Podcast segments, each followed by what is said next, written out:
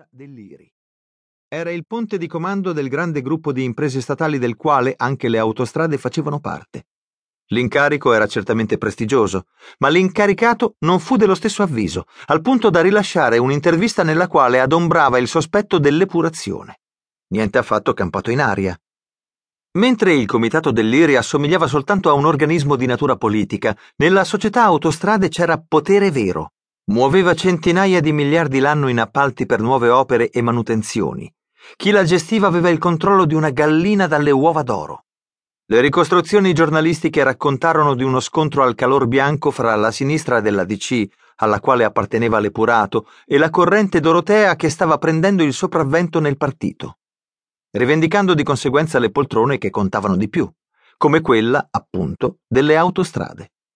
Lo scontro si concluse come sempre con un accordo.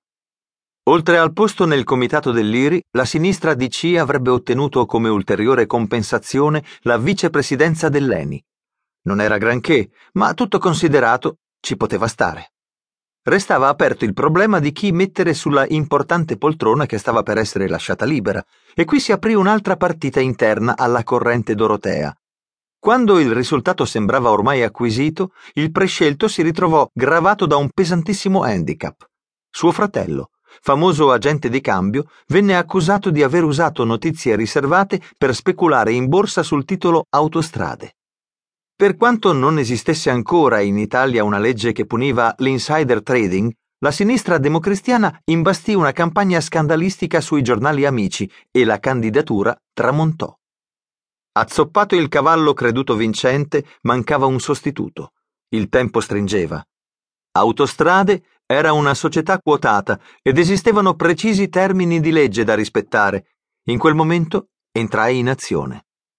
C'era al ministero un ingegnere quarantenne che il vecchio ministro dei lavori pubblici, Doroteo a quattro ruote motrici, aveva adottato come proprio consigliere più fidato e per questo adesso rischiava di finire in disgrazia.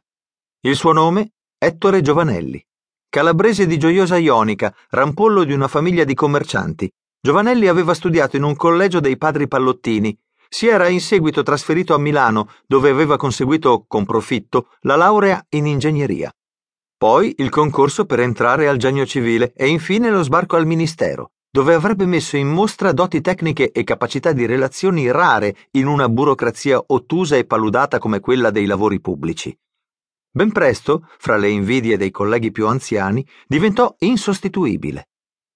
Entrò nella ristretta cerchia dei collaboratori del ministro e pian piano prese il suo cuore, costruendo una rendita di posizione politica a prova di terremoto. Per me non era affatto uno sconosciuto.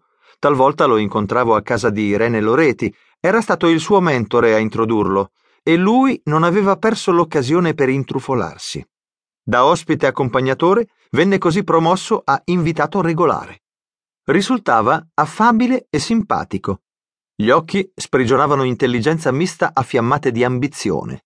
Ettore Giovanelli è il migliore dei miei uomini, uno che farà strada, ne sentirà parlare.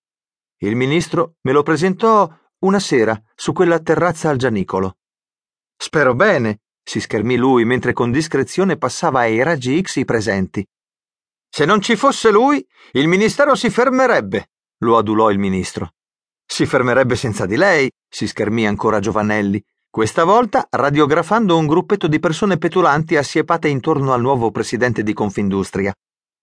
Magari un giorno lo vedremo al mio posto, insistette il ministro. Giovanelli sorrise e allargò le braccia.